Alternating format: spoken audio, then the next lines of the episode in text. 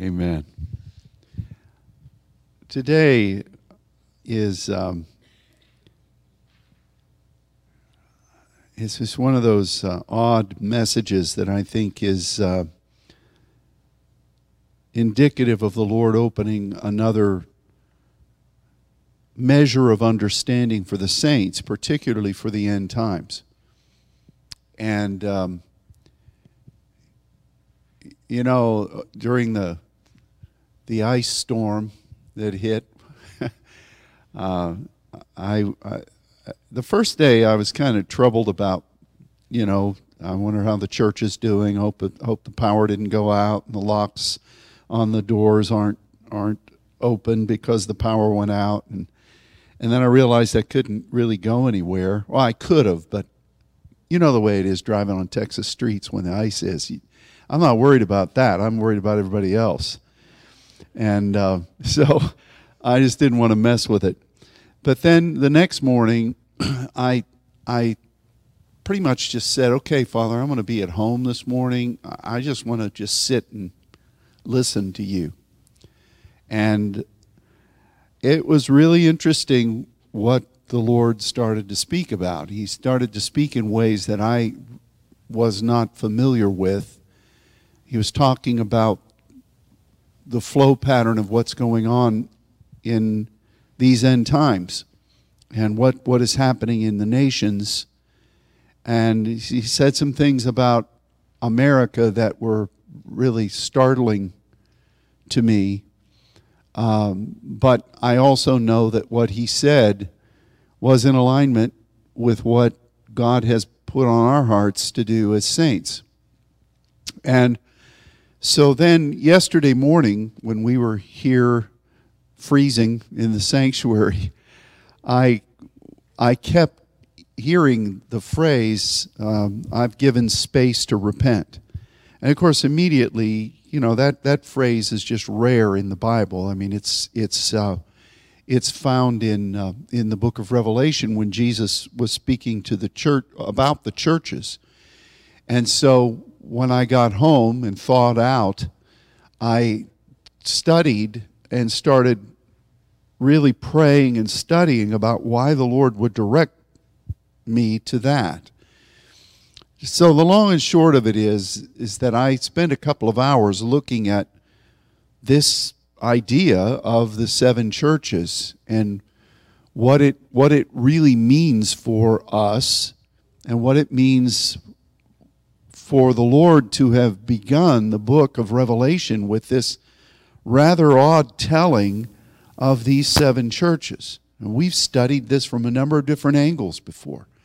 You know, we've looked at it from the, the prospect of the risen Lord, we've looked at it from the prospect of you know, the candlesticks. We've looked at it from the prospect of the seven spirits, being that there are seven of those churches. We've, we've looked at a number of aspects of this, and that's all been good. God's been training and teaching us about different factors within there. But what, what I began to see yesterday, I never really, I'd never really considered before, which is always a nice thing. Uh, when God brings fresh revelation and it, it builds upon what you've what you've already received together from the Word, that, that's always a wonderful thing. And so we're going to talk particularly about the church at Thyatira, uh, which is the, uh, the fourth church there. But before we do, uh, I want you to look at this wonderful color map on the back of uh, this sheet, page, page two. Thank you, Ruby, for printing this. Now, it is a little blurred. Ruby showed me this before, and I said, go ahead and print it anyway. So don't think that your eyes are playing tricks on you there as you look at it. Um, and let me, let me tell you why I think the Lord talked about these seven churches. You notice that he didn't he didn't speak about Antioch. He didn't speak about Jerusalem. He didn't speak about Corinth. He didn't speak about Galatia. He didn't speak about any of the other uh, amazing churches that are listed in the scripture. So, why did he point out these seven? And why, particularly from John's vantage point at Patmos did, did he choose to speak about this?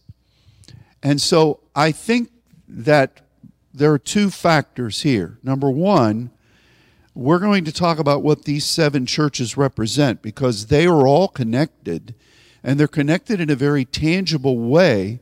And, and as you see them, you recognize that this is, this is really how the world works. And then, after we talk about that, you'll, you'll be able to understand that as you read about each of the seven churches, what Jesus is saying and how he describes himself is addressing the particular nuance of what that church represents. And so there are so many factors with these seven. Only God could do this. Only God could do this.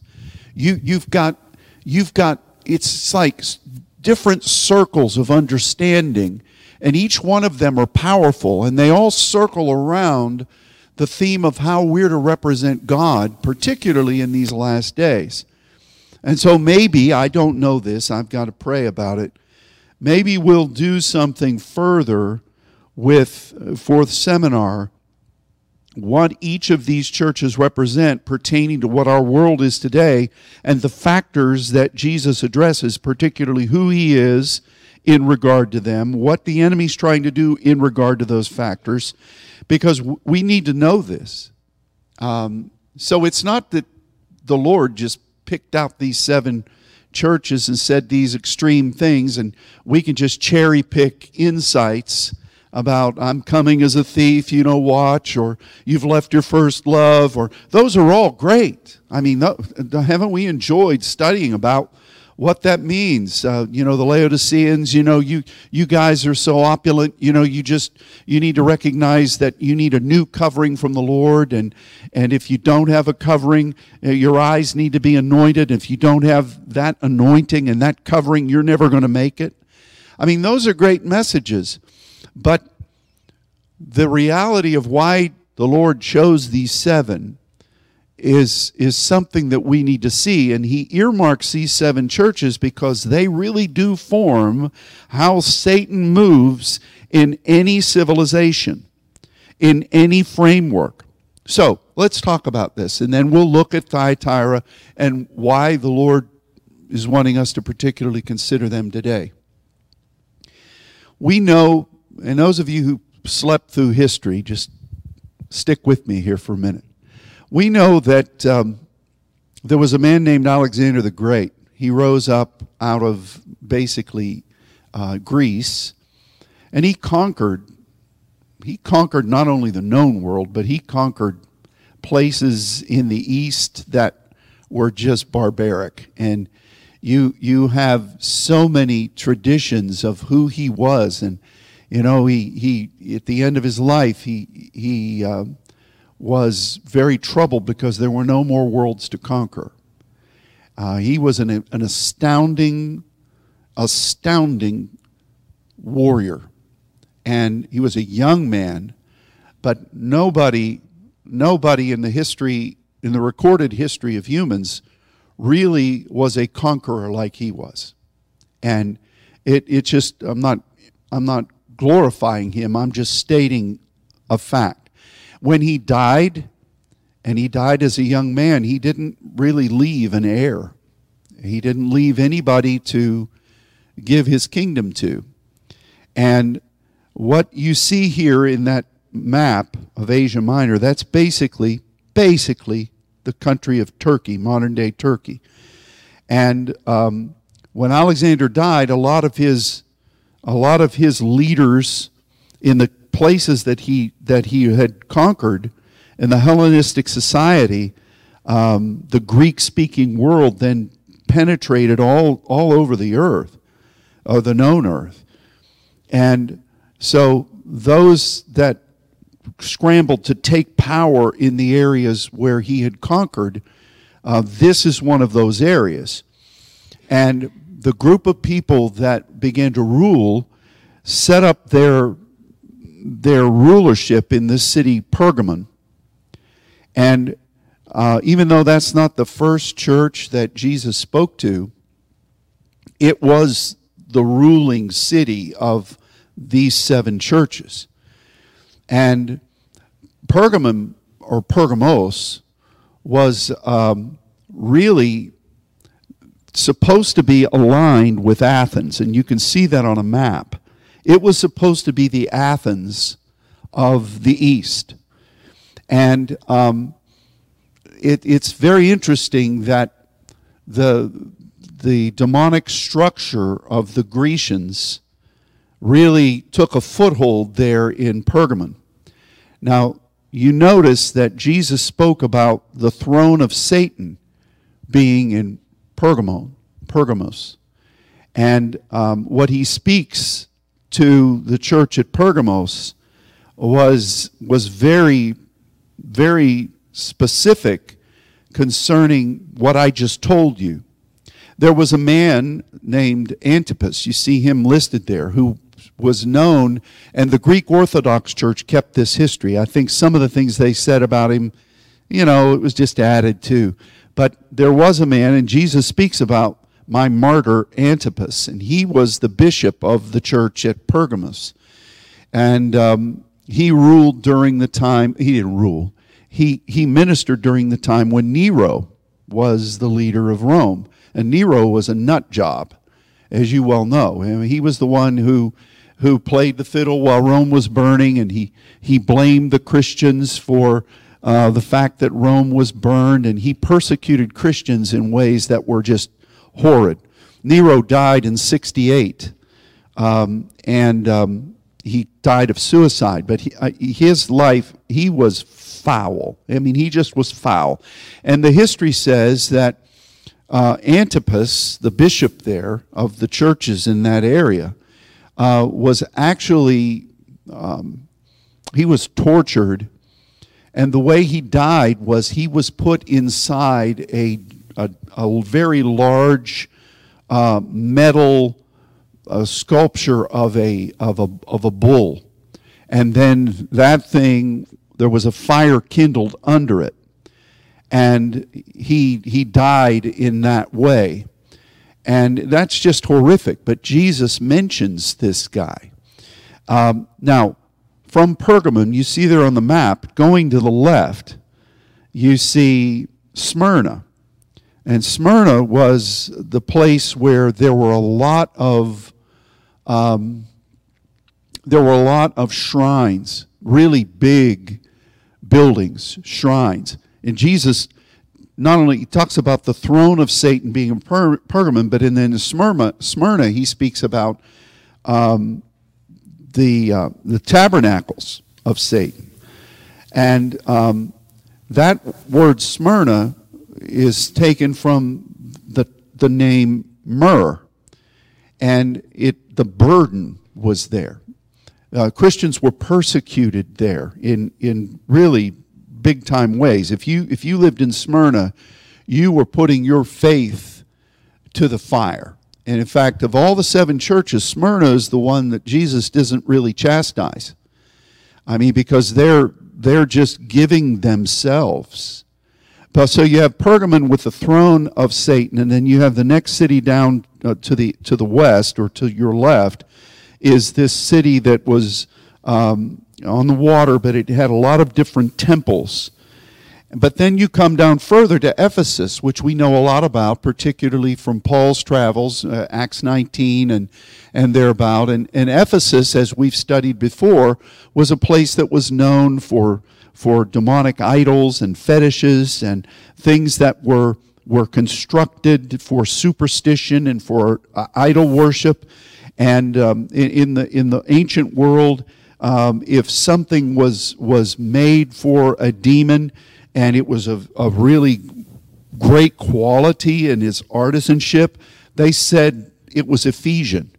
And we, we remember that Diana of Ephesus, uh, Artemis, was, um, remember Alexander the coppersmith and those guys that rose up who made their money making these types of idols.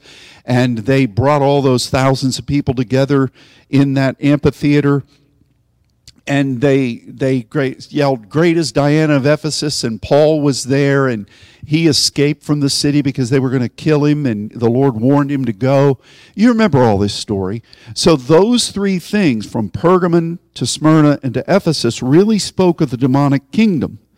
And, and it, it is really something very interesting to remember when you read about what Jesus, uh, how Jesus presents himself to them and what he says about what those, what those cities entail. So I would say that the things that Jesus says to them are really directions for us as to how to deal with that type of thing. Now, an interesting thing before we come back down through Thyatira, we are going to read the scripture, is that in our day, you might think, oh, that's ancient history. Pergamon, Pergamus. Why do we care about that? Well, if you've got something that's called the throne of Satan, uh, back in the late 1800s, German archaeologists discovered this structure. And they, they discovered it, and they somehow, over the course of the next decades, transported it up to Berlin. And you've seen footage in Nuremberg when Adolf Hitler had the rallies at the stadium of, uh, of um, was it? Um, I can't remember. It's just slipped my mind. It'll come to me. That big stadium where they had the Nazi Party rallies and thousands and thousands of soldiers, and then they had those all those women that would dress in white and they would dance around.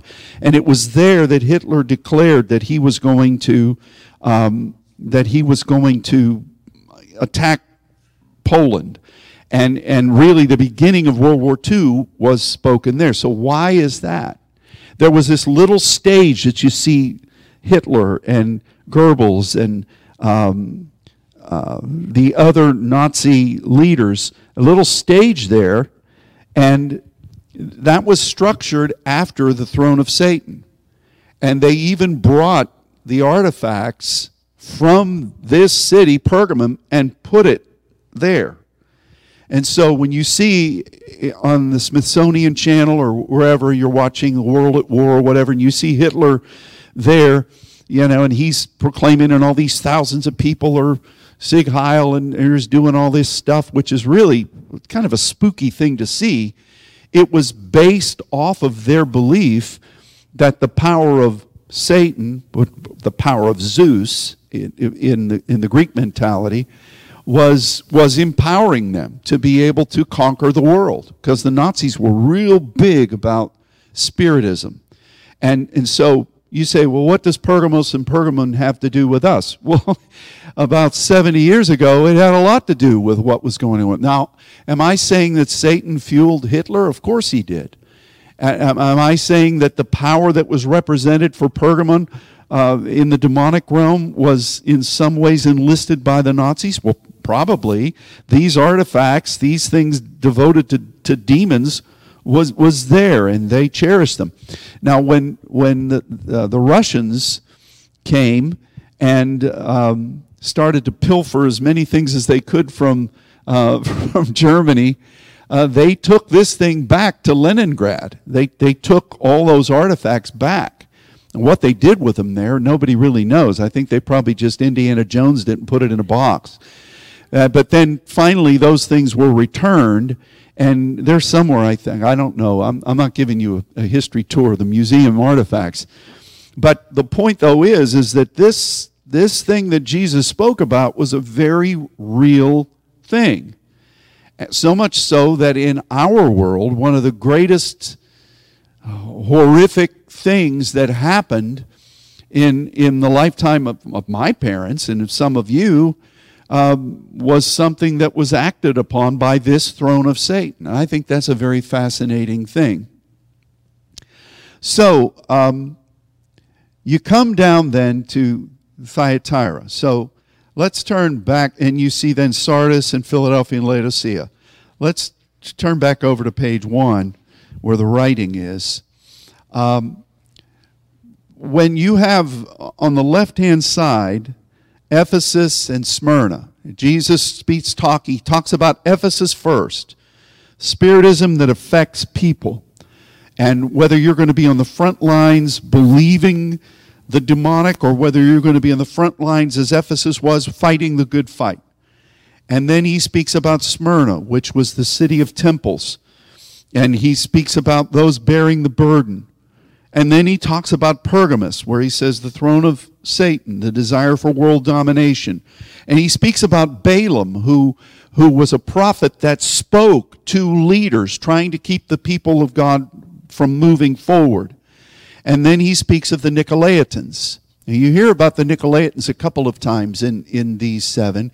And if you read your commentaries, you'll find that we really don't know who these people are. We don't know what it means. It means to conquer the people. But basically, what it is, is what we see operative in our world today.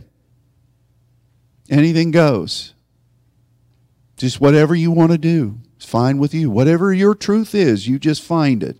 And people will flock to that like bees to honey. And you know, Jesus says he hates that.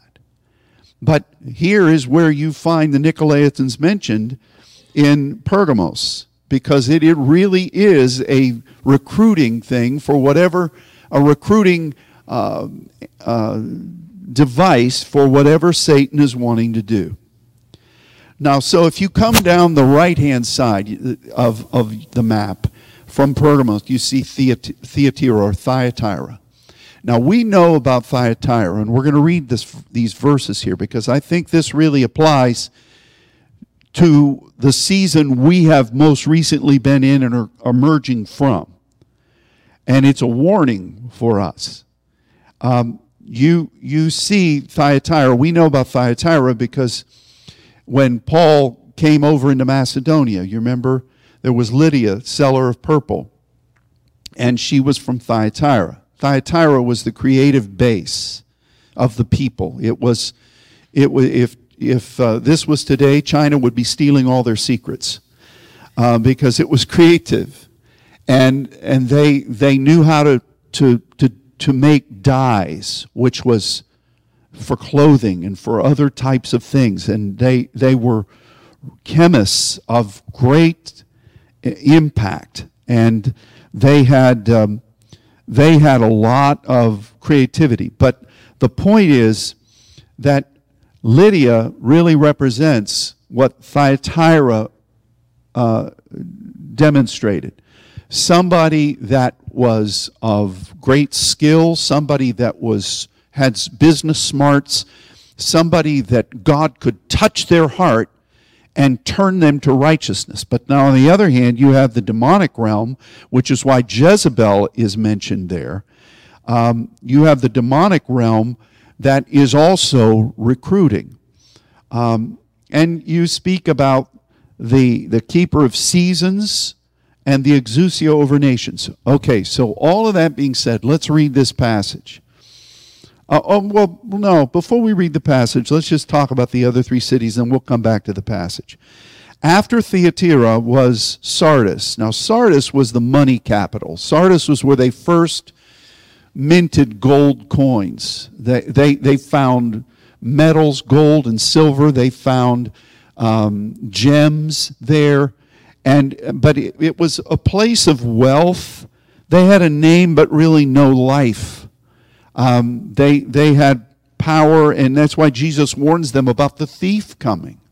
It wasn't so much about the rapture, it was about the money that they, they lived. And I, there's some nations, there's a nation that I can think of right now where this spirit is very strong in, where they've got lots of money, they have life, but they really don't do anything. And they want you to know how much money they have. And they, their money controls different things, but you ask them to do anything, well, we might and we might not. That's the type of atmosphere that this Sardis uh, represented. So if you have the throne and then you have people that are creative, then you're going to have money. And that, that's a base that's there. Even, even it's the root of evil, but the rest of the tree and all the fruit and everything else goes on other places. Philadelphia. Now, the three big cities when, when this kingdom was established were Pergamos, Thyatira, and Philadelphia. Why is it called the city of brotherly love? It's not because um, people kiss one another when they, you know, we like being with you, so let's form a city. And it's, it's not that they were rude at football games and threw batteries at the Dallas Cowboys. It's not that. Any of you are Cowboys fans, you know what I'm talking about with Philadelphia. I'm from Pittsburgh, so I didn't really care about Philadelphia. But Philadelphia, the, the, ruler of Pergamos, had no heir. And he had a brother. And he wanted to give the kingdom to his brother. He didn't want there to be uh, his brother rise up and kill him so he could take the kingdom. And he really loved his brother. So he said, Why don't you set up your city and you rule there with the knowledge that when I die, it's all going to be yours. And, and so the Philadelphia was really representative in what's written there as somebody that is going to be given authority in the kingdom and somebody that is going to indicate the transfer of power. That, that's what these cities represented. So they're all connected. They're all connected. They, they all function together. It's not like Jesus, the risen Lord, comes with fire in his eyes and he just starts talking wackily about crazy cities. This is all connected. This is the Prince of Grecia, which impacted every nation since that time. Rome just basically came in and stole away the identity of Greece, named it by different names, and did it the way they wanted to do it. Hitler obviously built his demonic empire, short lived. It didn't quite last a thousand years, did it? But after this same thing. Um, and then if you have the transfer of power, he's got his brother here, then you have Laodicea. It's like the suburb that benefits from all of these wealthy and uh, worldly things. And um, it, it really was where the people would go and they would have their vacation homes or they would have their, uh, their properties, their villas. And it really was an area of, of great wealth and opulence, which is why Jesus says, You know, you're rich. You say, I have need of nothing. And he talks about that. This progression is something that we face when we go around the world. We face this as a structure. We face each individual dynamic of each of these cities in various ways. This is the operational diagram of the world system and the way Satan operates. And, and so to understand that really gives the meaning for how Jesus presents himself, how he describes himself, what he instructs. Uh, he's not really, we often read it, we say, well, look at that church there. Boy, they sure screwed up. See, he's straightening them out, you know?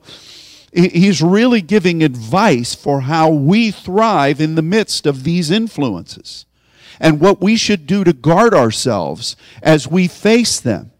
This is really an operations manual for us. And, and I believe that, you know, if we took each one of these churches, which we might do, and say, what does this represent in the world and in the demonic kingdom? What did, how does Jesus present himself to this? Uh, what, what are the things we need to watch out for? What are the antidotes? This is, this is a totally fresh way of viewing, honestly, I, I, I don't mean this badly, but when I read through the book of Revelation and I hear Jesus speaking about these seven churches, and I think, well, that's interesting. You know, like I said earlier, it's not cherry pick was a bad word, but you know, I look at this. We aligned them with the seven spirits, which fits, but there are all uh, there are several other different cycles that the spirit has. It's like an atom uh, that that all play into this. This is these seven churches are some of the most dynamic words that our Lord gives. Why would Jesus, the risen Lord, appear to John, the one he loves, and share this in such graphic detail. It is an untapped resource for us. And we need, I know there's been a lot written about it, but nothing to the degree that God's beginning to show us as a pneumatikos people, and I'm grateful for that.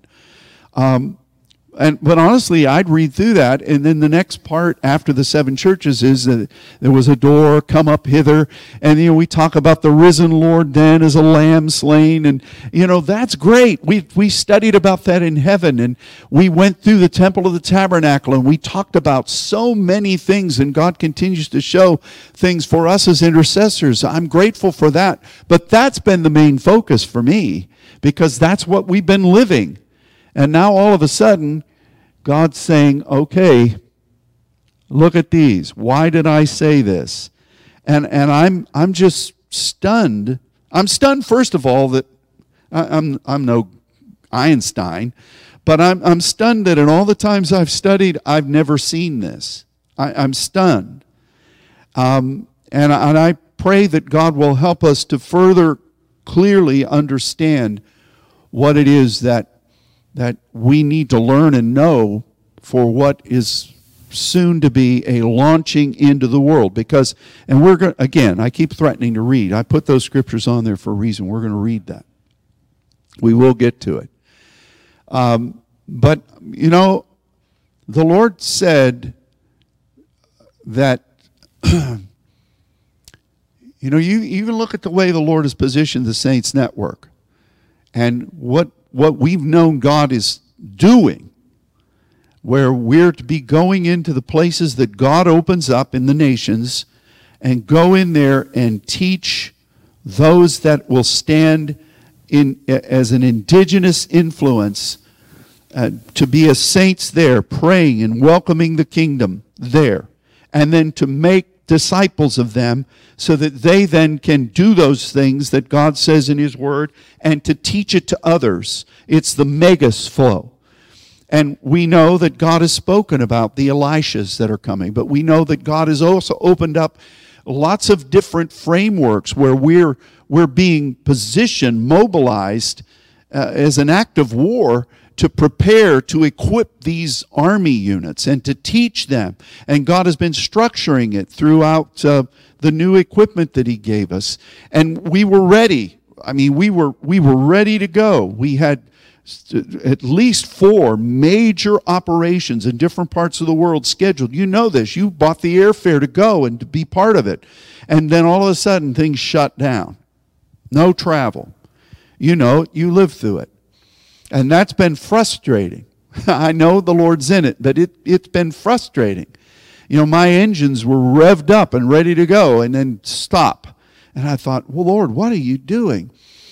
Um, but I think that the words to, to Thyatira is, is really where we are right now because this whole city was designed to speak to those that are called to be leaders called to use their creativity, called to be inventive, and to really touch the world. I would say that out of all these cities, um, Ephesus, yeah, they sent demonism and uh, lots of other um, uh, fetishes, idols throughout the known world. But none of these cities impacted the world like Thyatira did because it was fashion, it was the, the, the cool things. It was what everybody wanted, whether you were worshiping idols or not. Everybody wanted this color. Everybody wanted these clothes. Everybody wanted this fashion. And it impacted everybody. And, and so, in the midst of that city, God says these words. Drum roll, please. Ken, would you go to the drum set? Play them real loud. We're going to read it now. This is to the church at Thyatira. Now, I've just talked about these. Let's see what Jesus says. These things says the Son of God, who has eyes like unto a flame of fire, and his feet are like fine brass. Let's talk about that for a minute.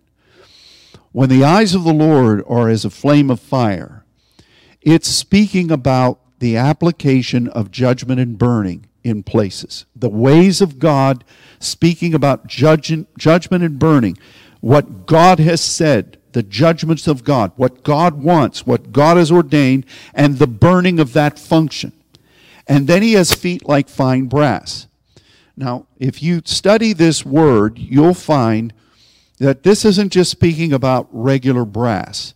Fine brass, this was a rare derivative And um, Josephus, the Roman, the, the Jewish Roman historian, said that this word was used to describe a particular type of metalwork that combined um, that combined gold and silver. So it really wasn't brass. It was gold and silver, and it was formed together by really a specialist at metalworking, and the end result was almost white, but it was shiny. So you have gold and silver for the feet, which means this is the proper structure. God's authority and his faith and his place, and his lieutenants all taking stand where they're supposed to be. That's very important. This is what Jesus is, is, is standing. He's represented as this. His feet are as gold and silver together. Silver is a lieutenant's color. Gold is the optimal of, of his ways, his truth. It's a faith shown forth. So you have his feet standing that way. So, you know, really speaking of structure, people being in the proper place, in points of, of essential authority, and the fire of the eyes of the ways of God. That's how Jesus represents to this city. That's important. Um, I know your works, your charity, your service. We've studied all these words, so I'm not going to define them all. You, you should know the definitions of these. Your faith, your patience and your works again, the last being more than the first. You've gone through the rotation and now you're willing to invest yourself again in a greater way, building upon what God has. It's a line upon line of service. Notwithstanding, I have a few things against you. And this really does describe the time that we're in. You have suffered the woman Jezebel, who calls herself a prophet to teach and to seduce my servants, to commit fornication, and to eat things sacrificed unto idols. Now, who was Jezebel? You know, we've studied this before many times. Jezebel was the wife of Ahab. Her name means a virgin dedicated to Baal. She had 850 prophets of Baal and Ashtaroth that Elijah killed at the brook. Remember that? So she was in the business of training those that would minister in the demonic realm. And she was busy at it. She wasn't letting any grass grow under her feet. She, she uh, was dedicated to the world system. Baal, Beelzebub represent outposts in the management of those outposts of the demonic realm. We know that as well from our study in the scripture. So here is this woman who is, is mentioned by Jesus or the influence of this. And th- what, what does she do? She teaches that, uh, that um, uh, uh, seducing a, a different pathway, a seducing spirit, which Jesus said, the Bible says in the last days there will be seducing spirits. It's, it's a different pathway, in many ways parallel to the true pathway. That's what seducing is. It's not it doesn't really have anything to do with sexual things. It has to do with a variant, a, a pathway that is, that is obvious but different from the true pathway. And, um, and to commit fornication, this always in the scripture speaks about giving yourself, instead of giving your love to God, giving it to, to demonic idols. Israel was accused of being adulterous because they married the demons instead of staying with the Lord. And, and so you have these two factors by this influence that trains and develops people with skills and gifts to do seducing things and really partner with the demonic. Do you see all that? So, on the one hand, you have Jesus looking at this place of creativity. He's got the fire in his eyes and his feet firmly established of gold and silver, uh, which speaks of the structure of the Lord. And, and, and opposing that, you have this being that recruits young to, to give their giftings to a partnership with the demonic that is a different pathway. There's the true pathway, and then there's everybody else's truth. And God says this is what this influence does. that really serves the demonic entity known as Beelzebub, which is those pockets of management of the various systemes that the enemy controls. I'm saying all these things to you and to the Saints Network because we've studied these various things for years. I mean, this is like a physics class. And I apologize to any of you who just stumbled in and you're thinking, he ain't preaching the word. Well, I am speaking the word. I'm just speaking it from a pneumatikos perspective. And I'm not defending myself. I'm just saying I apologize to any of you who I'm not taking point by point to explain this. Now, it's interesting to eat things sacrificed to idols. You know, Paul the Apostle wrote about how, look, the only thing you have to be concerned with is there is if somebody's hung up on meat sacrificed to idols, just don't let him see you eat it. That's basically what Paul says. And but but if you look at why Jesus mentioned this, the word is not contradicting itself. Why does Jesus mention this? If you look what that term means, um, it's, it doesn't really say meat sacrifice to idols. It just speaks about the type of meat. And this, this word was used to describe ingesting something that welcomed the demonic to take control of your whole body. So he was linking this to the seducing pathway, and he was linking this to being married to the demonic.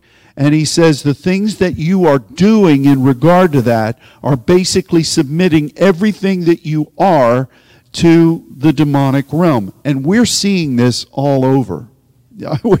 We're just seeing it acted out. It, it may be, it, it, it's being depicted by the media and by modern society and social media in a lot of different ways, but we're just basically seeing this right now.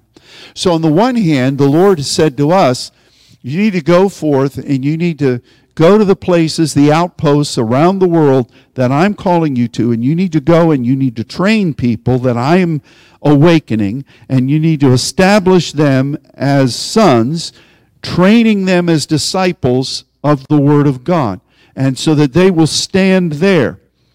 On the other hand, you've got the demonic that is trying to do the same thing.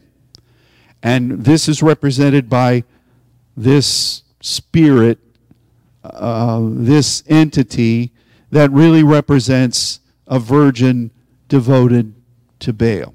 Make sense? Let's keep looking. I think that this next part here is really where the Lord has had us. I gave her space to repent of her partnering with the demonic, and she did not repent. I, wonder about this, and I wonder this is why the Lord said that phrase to me yesterday.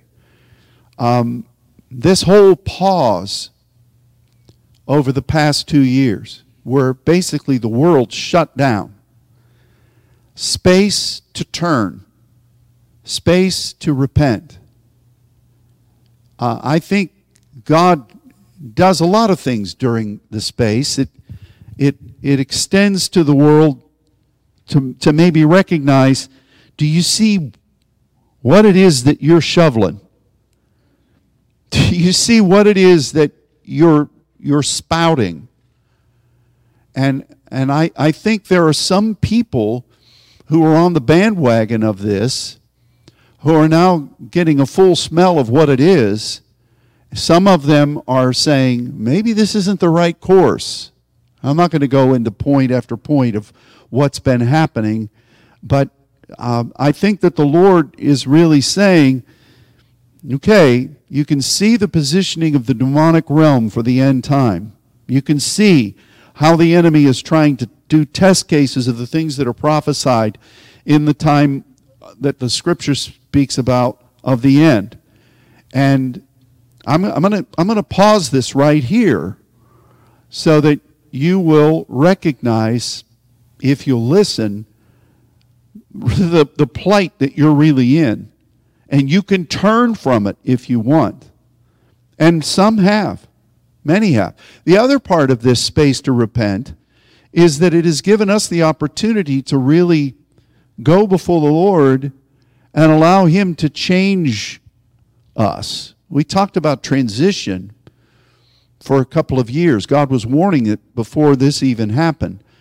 But the mindset of, of, of perhaps not, not, the, not a change in our mission, but a change in our mindset.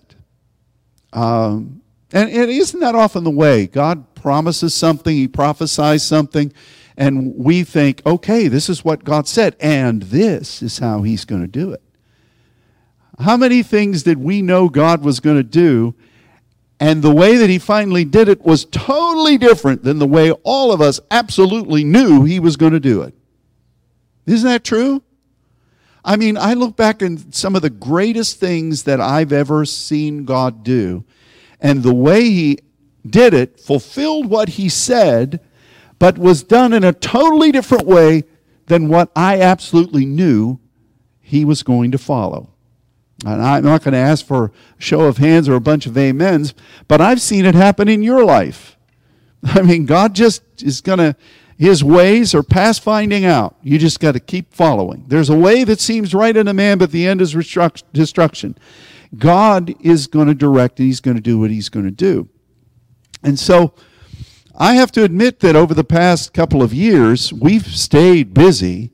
We've been we've been being uh, outfitted and equipped to do the work that's coming. Um, I was frustrated, as I've said many times, because, uh, and I didn't doubt God, but, uh, you know, uh, I was frustrated that we wanted to get out on the road. We wanted to get in the, in the, into the air and see these various things that, that God had established. And, uh, but God does that. We studied about this, you know. When, even, and I'm not going to go back through the, the study, but case in point with Paul when he went into Macedonia. He was fully equipped to go in a totally different direction. He had direction. He had people praying. He had people submitting finances. And then all of a sudden the Spirit said, Stop. I, the Spirit is not letting me go here, the scripture says.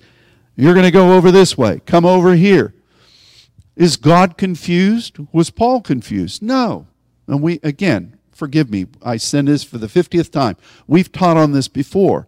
God has his ways, and he's more interested in whether we're going to follow or whether we're going to barge on because we've planned things the way we want to do it.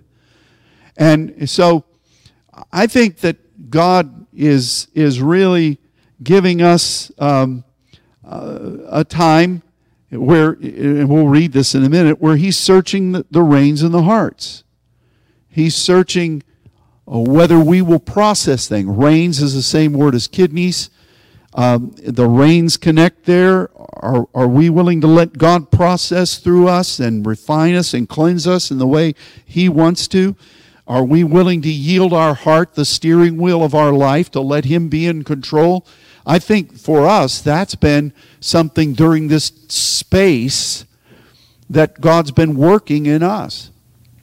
And even in the middle of the night the other night, I was praying, and I, I suddenly had this just understanding that, you know, as you study through the history of Christianity, it's like the base of how God's moving moves from one country to the next. Just in our in our the past couple of hundred years, you can look and see like the role that uh, the European countries had and then it transferred to us in so many ways in the United States. And sadly, I think that this nation is probably going to lose that designation if it hasn't already. And I think what God told us many years ago that South America is going to form a major part of the end time army for the saints. And I think that's why God is sending us there. And for those of you who've been able to go or will be going, you will see the hunger that God has put in those millions of people to serve God. They've not been infected yet by the world. God has preserved them. They're, they're, they're hungry. They're desirous for the things of the Spirit. And as an American, that I'm happy about that, but I grieve over our country. I see the wickedness that is openly, openly welcomed and followed after.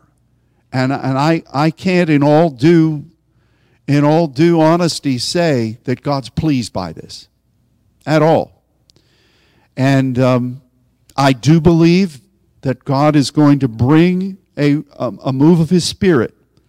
And I think that many are going to be touched. And I think that God is going to do things that are going to astound the world. And I think this nation will be given an opportunity, and many people will come into the fold. Many people will, will turn from evil and come to God.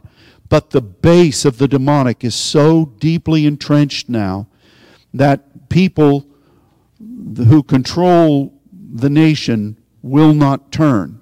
And I think that the judgment of God will come. Which explains to me why, as I read in the, the eschatological literature, I really don't see the United States. You can think about the great eagle and say all you want about that. That, I think, was fulfilled more in 1948, and I, I think that um, I don't want to get into that discussion, but I, I grieve as an American for, for, what, for what we see and what we know is, is, is happening real time right now. Has our country ever been perfect? No. Have we had debauchery and sin? Yes. Have we abused people? Yes. No question. But what's happening throughout all that time period is that there were always a base of people who called out to God. And that's why God spared this nation and miraculously gave us victory after victory. We're surrendering that. And I'm not telling you anything you don't already know. I'm not damning America. I'm just reading the box score. That's where we are. And God is giving space to repent. I think that space is going to be is going to have fulfilled its time and we're going to be able to go and we're going to be able to transact what God has said about and, and we'll go to the places that we know God has already called us to go, but those are at least going to be matched by places that we've been praying about that have not opened yet but will. And we'll have a season of time to be able to do that, to work when it is yet light, for the night comes and no man can work. So we will be busy. We will be functioning. We're still getting ready for that. Um, but I, I, and I, I don't like saying this. I, I, don't, I don't like saying this because, you know, I, I'd like for it to be spaced out. Many of us have children and grandchildren. We don't want them to have to face darker days. I don't, I don't want, none of us want that. So I take no pleasure in saying this. But I think if anybody's paying attention at all, you must be, you have to be appalled at the evil that is not only being done, but is being legislated and being pursued as fast as wicked minds can pursue it. And God's not going to let that go on forever. He's just not. And so you see Jezebel, you see, uh, you see this confluence of Jesus wanting to establish people in their base of standing with Him, fulfilling the function of the Spirit of judgment and burning in His ways, and to train those who with creativity to stand and impact the world and positioning that. But at the other hand, you see the demonic realm that is there. Um, Jesus says, I have something against you that you let this happen. Some churches have just gone right along with it. Um, we've seen that.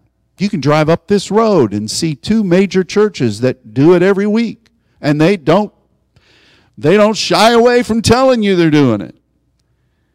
Um, but this is what's happening. You see a whole generation of young people that are being taught things that are not true. And if anybody raises a voice against the false that's being taught, they're canceled. You have universities that do not believe in any way in free speech anymore. This is just the truth. It's just there. And and you know, these are the leaders of the next generations. So this is the boy, I've veered off into doom and gloom, haven't I? I don't hear any amens. I, I hear some uh-huhs, but that's where we are.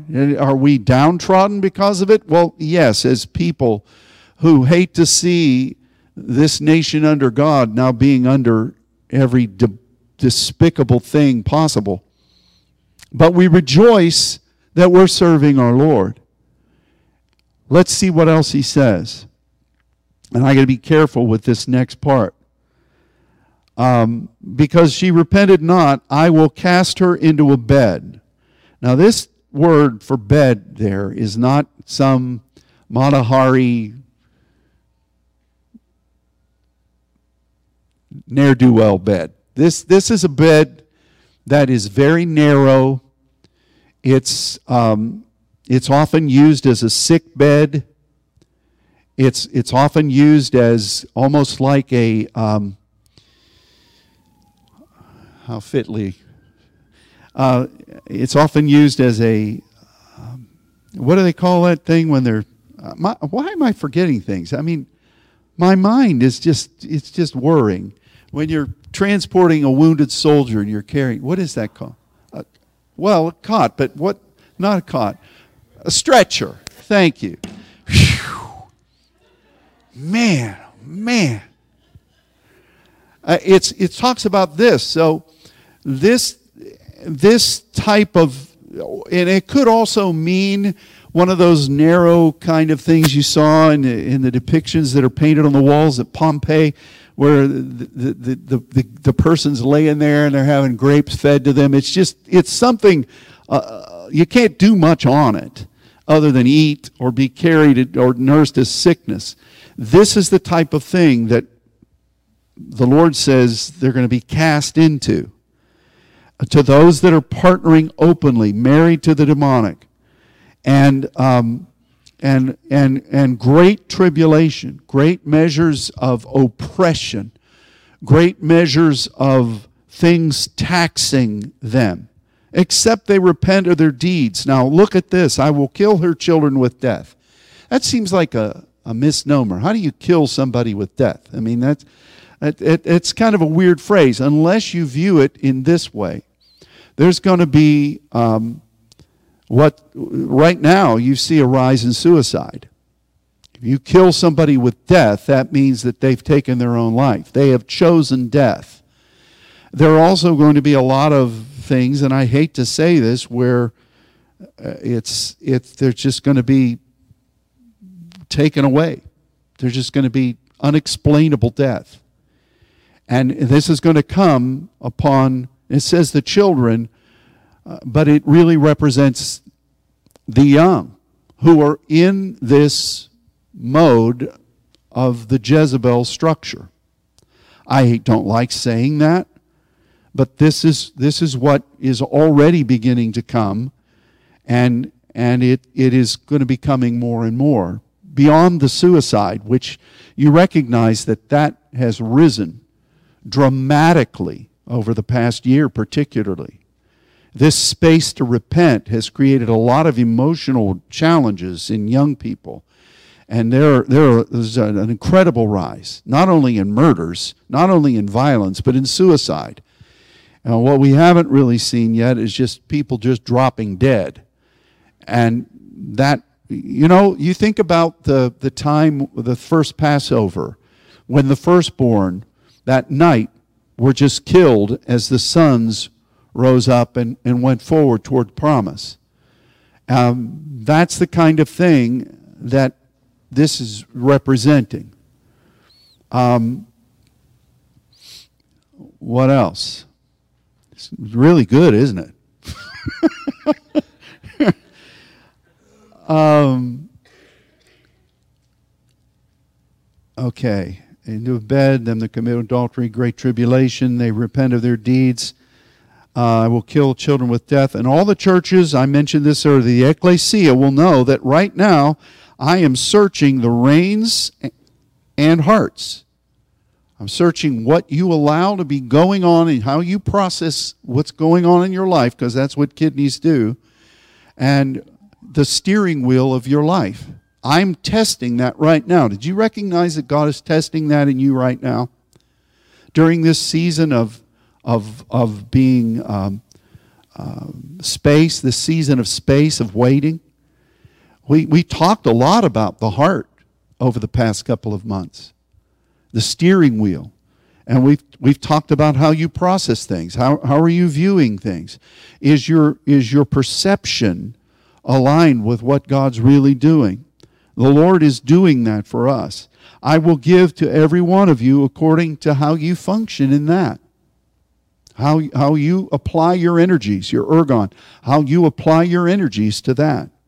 I'm going to reward you and, and give to you for what's coming according to how you let the Spirit process in that way. But I say unto you and unto the rest in Thyatira, as many as have not this doctrine, which have not known the bathos of Satan. Whew. Seems like over the past year at, at one of our seminars, we laid out in very specific, methodical detail the bathos of Satan, the depths of wickedness, the cosmic reality of the demonic realm. It is there, and it is being embraced by universities uh, the highest levels of universities and, and permeated down through the, the structure of teachings. Um, have not known the depths of, of, of Satan as they speak. I will put upon you none other burden. This is another factor. This is baros. This is where we get barometric pressure. This is atmospheres.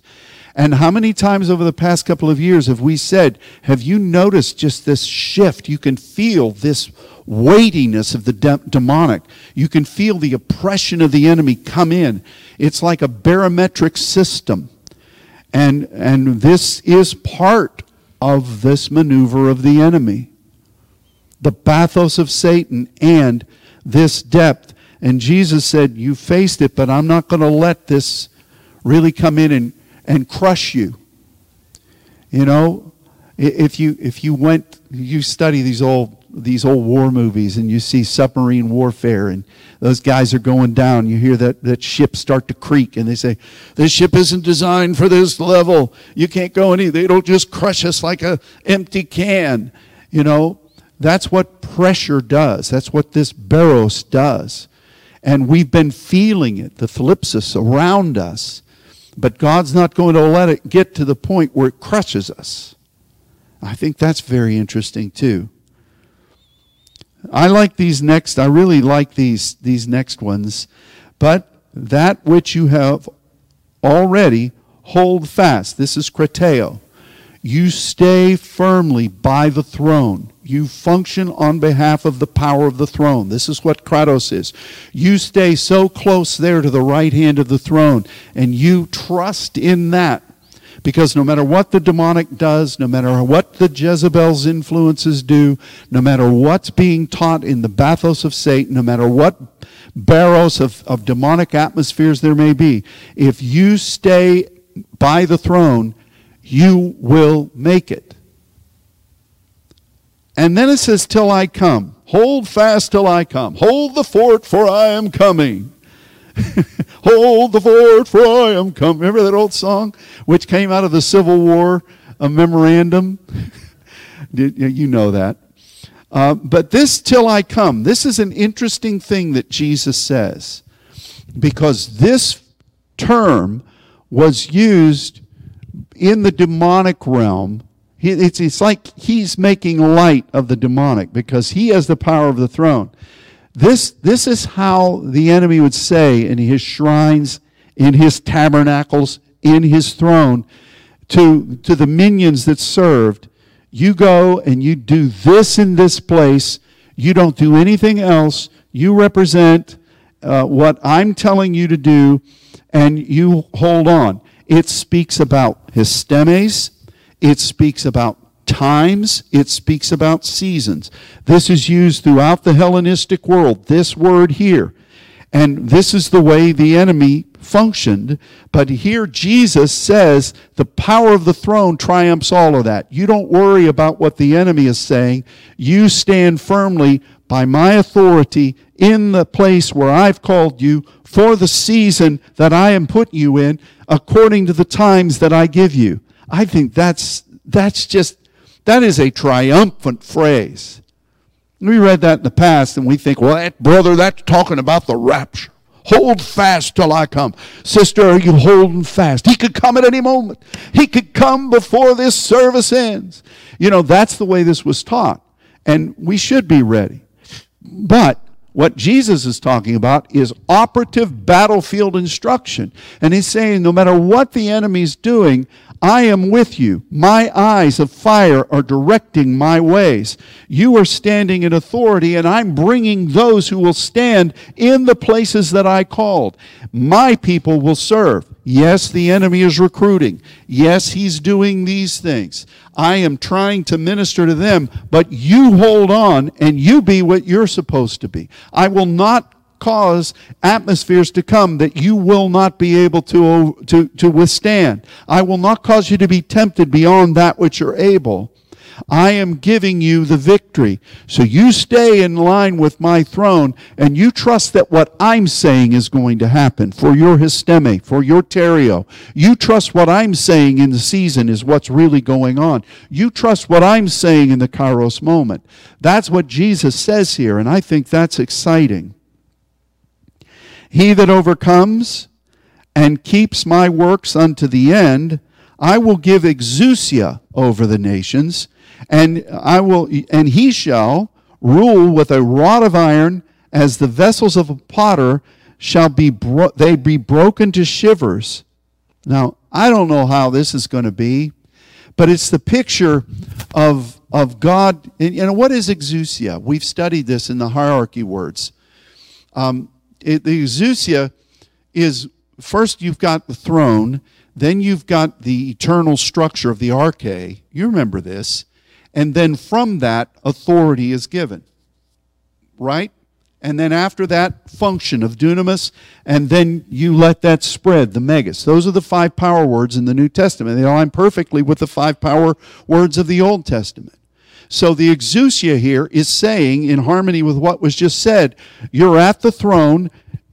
I, as the Lord Jesus, am standing with this, these beautiful burnished feet of, of authority and those that are called to stand in that authority. I am, I am putting that in position, and because you are in that position, you then have authority in these nations. And whatever has been put together in man's ways, the rod of authority that I'm giving you is going to bust those all just like glass that breaks. I don't know how that's going to manifest itself. I think it will happen as we're on site or when we're in certain areas of the world. The things that we read that are going to happen where um, the authority that God is giving to his people, you read about it in, in the scripture. You read about what's going to happen, where rain is going to be withheld and rain is going to be given and healings are going to happen. You know, that's another thing about Pergamos. That was the healing capital of the world at that point, they thought. And, and uh, alongside this, this throne of Satan were all of these apothecaries and all of these people that specifically were, were designed to give people life and vitality and healing. And whether it worked or not, I know that lying signs and wonders happen. I know that um, Simon the sorcerer was able to do things, and the people said he was the great power of God. That was there. But, you know, the thing is, is that I'm going to give exousia over the nations. And um, even as my Father directs me. I will give him the morning star. That place in the heavens that the enemy vacated. That place where the sons of the Most High are going to be functioning as, as uh, moving uh, and demonstrating the ways of God upon the earth. And then it says, He that has an ear, let him hear what the Spirit says to the ecclesia. Yeah, I was thinking about this. He that has an ear, Why doesn't it say he that has a mouth? Since we're supposed to be able to make declaration and declare and decree everything into being. Why does it say that? Why doesn't it say he that has eyes? Oh, I can see things. I sure can tell. Boy, look at that over there. Look at that over there. Man, I don't like that. Well, you can just see right through that. Why does it say he that has an eye? Now, we talked about spiritual vision, and that's important. But it says he that has an ear. Because every part of this, if we're not in commune with what God is saying as an intercessor and listening to him, we can misinterpret. We can, we can totally miss what God is doing, what he's whispering to his friends, the prophets, before he does something. What he's saying in the still small voice to the man who, who through the power of God, destroyed those prophets of Baal and Ashtoreth during Jezebel's day. We've got to learn the importance of hearing and perceiving what God is saying. I, I just think this is a very interesting thing, and I do believe that we're going to be looking at um, we're going to be looking at each of these factors because it's important. Why would Jesus begin this book with these things? I mean, this is it's just like the a great gift that he gives us for the end time. And and so we we learn of we learn of this. You know, basically because of this guy Alexander um, the, the entire civilized world functioned in ancient Greek. We still study that language today when we study the scriptures. And but that's not the only thing that is communicated here. Jesus could have talked about Rome. He didn't. He could have talked about Egypt. He didn't. He talked about this remnant from Alexander the Great. And he pointed it out right there. I'll say one more thing and then I'm done.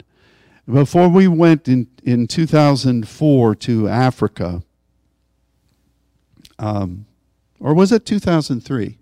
2003, that's right.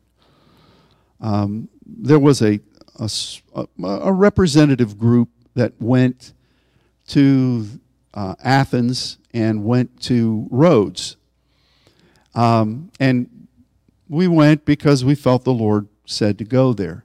The interesting thing about Rhodes is that this structure right here, uh, when um, Rome then came into being, and then um, the time of the Middle Ages came, and the Templars came, the Templars set up their operation in Rhodes to specifically manage Philadelphia and to manage this whole system. And, and I, I just think that's interesting. And I, you know, Colossus of Rhodes was all about this system functioning to control the Mediterranean and the known world. There was something that happened through the activations done there in conjunction with that massive trip to England and Africa that at the time we didn't really realize. I'm not sure we do yet. But I think that there was an empowerment for this. And systematically over the years, God has been teaching us the different definitions and the different principles and the different things that we read about in each of these churches. And now which is really what God's been doing a lot recently.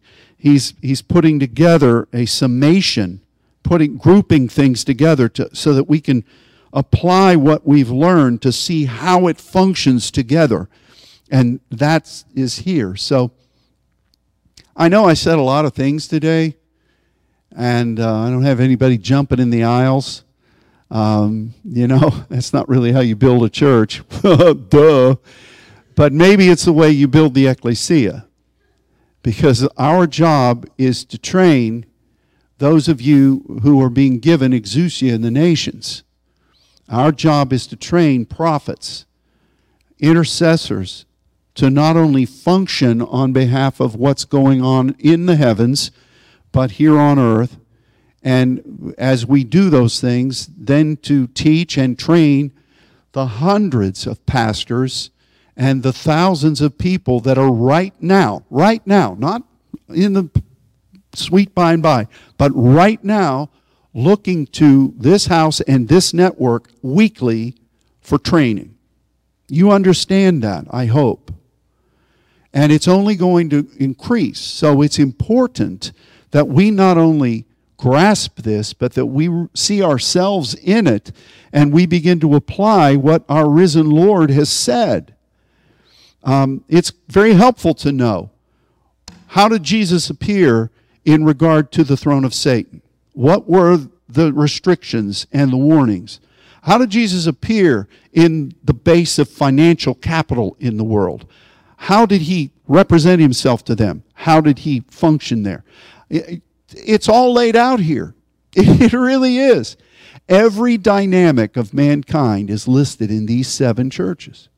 Everything we will face as we go in the world uh, in the direction of the Spirit is, is represented here.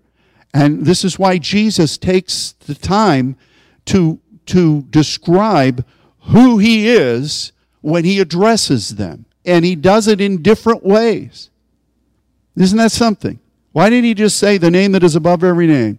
I, Jesus, say this to you. Instead, he meticulously describes himself in, in various dimensions of divine authority, specifically for that city and how it flows in the structure of world events. I just think it's very, very interesting. Some of you, if you you have time at some point in the next couple days, it's easy to do. Look look at some of those old footages from the 1930s, and you'll see the throne of Satan. And there's Hitler speaking to it. And all those Nazis lined up for war. And then they have all those celebrations and fires burning. It, it's amazing. It's amazing. Um, this, this stuff is real. And we're not glorifying any fallen regime. I'm glad we defeated that nonsense. But we, the enemy that empowered it is still alive. And that's who we're battling for our Father. Amen? Well, Father, I thank you for this and um, help us to, to know how to make this very plain for operations purposes and to function before you further inspire us with the, with the vision you spoke about prophetically earlier to be able to see this clearly and understand it and be able to apply it and teach it. This is you, Lord. And we want to understand why you said what you said and what you said. And I, I pray that you will bless these saints know, earlier it was prophesied in song, a greater vision. And we step into that. But help us to hear and help us to, to understand. And let us be ready. Protect your people. I ask you, Father, that you'll provide for everything that we need. I ask you, Lord, that you would release financial provision. I ask that you will release physical function and healing into bodies. I, I send the word of the Lord. He sent his word and healed them. I send that forward today. You said, Lord, if we would seek first your kingdom and your righteousness, you would add everything that we need to us. And Lord, if there's anything we've done during this message, I have not focused on the physical needs of the people. We've totally focused on your kingdom and your righteous vision and we're happy for that. But now, Father, we, we ask that you would fulfill that promise. Provide for your people. Let there be in this next week a great influx of provision from all measure of sources that you've chosen. And may, may you provide And I thank you for that, Lord. May we be ready. May we be prepared. We love you. We thank you for this, for we ask it in Jesus' name. Amen. Amen. All right. Well, God bless all of you. Thanks for being here. And um, what I wonder what the temperature is outside. It's probably about 45 now. Some of you may just go out there in a t-shirt. You're you're used to being 20 degrees. God bless you all. We'll see you soon.